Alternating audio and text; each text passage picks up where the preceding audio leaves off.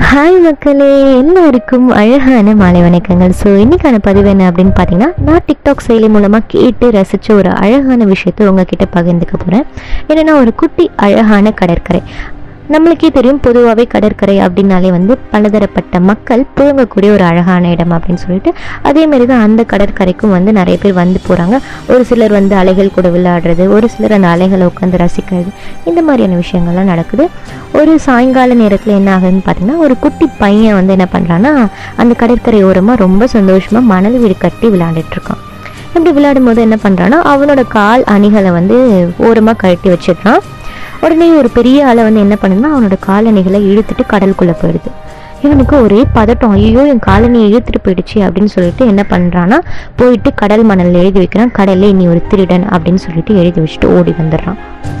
அடுத்த நாள் என்ன ஆகுதுன்னா ஒரு மீனவர் வந்து என்ன பண்ணுறாருன்னா ரொம்ப காலை நேரத்துலேயே வந்து படகு எடுத்துட்டு மீன் பிடிக்கிறதுக்காக ரொம்ப உற்சாகத்தோடு போகிறாரு போன உற்சாகத்தில் நிறைய மீன்கள் கிடைக்குது அவருக்கு. அவருக்கு ரொம்ப சந்தோஷம். அதே சந்தோஷத்தோட என்ன எழுதி வைக்கிறாருன்னா கடலே நீ ஒரு வாரி வள்ளல் அப்படின்னு எழுதி வைக்கிறாரு. இதே மாதிரி அடுத்த நாள் என்ன ஆகுதுன்னா ஒரு அம்மா அப்பா குழந்தை மூணு பேருமே என்ன பண்ணுறாங்கன்னா கடற்கரை ஓரமாக வந்து நடந்து போகிறாங்க ரொம்ப சந்தோஷமாக பேசி சிரித்து குழந்தை கூட விளாண்டுட்டு இப்படி நடந்து போயிட்டே இருக்கும்போது ஒரு பெரிய அளவு வந்து எதிர்பாராத விதமாக அந்த குழந்தைய உள்ளே எடுத்து போட்டுருது. இவங்களுக்கு ஒரே கோவம். அந்த மன வருத்தத்தோடய அவங்க வந்து எழுதி வைக்கிறாங்க கடலே நீ ஒரு மகா கொலக்காரன் அப்படின்னு சொல்லிட்டு எழுதி வைக்கிறாங்க. அதுக்கு அடுத்த நாள் ஒரு முதியவர் வந்து என்ன பண்ணுறாருன்னா முத்து குளிக்கிறதுக்காக அந்த கடலை நோக்கி போயிட்டே இருக்காரு. இப்படி போகும்பொழுது முத்து குளிக்கிறதுக்காக உள்ளே குதிக்கிறாரு. குதிச்ச நிறைய விதமான பலதரப்பட்ட முத்துக்கள் வந்து கிடைக்குது. இவருக்கு ஒரே சந்தோஷம். ஸோ அந்த மன நிகழ்ச்சியோட வந்து எழுதுறாரு கடலே நீ ஒரு பணக்காரன் அப்படின்னு எழுதுறாரு.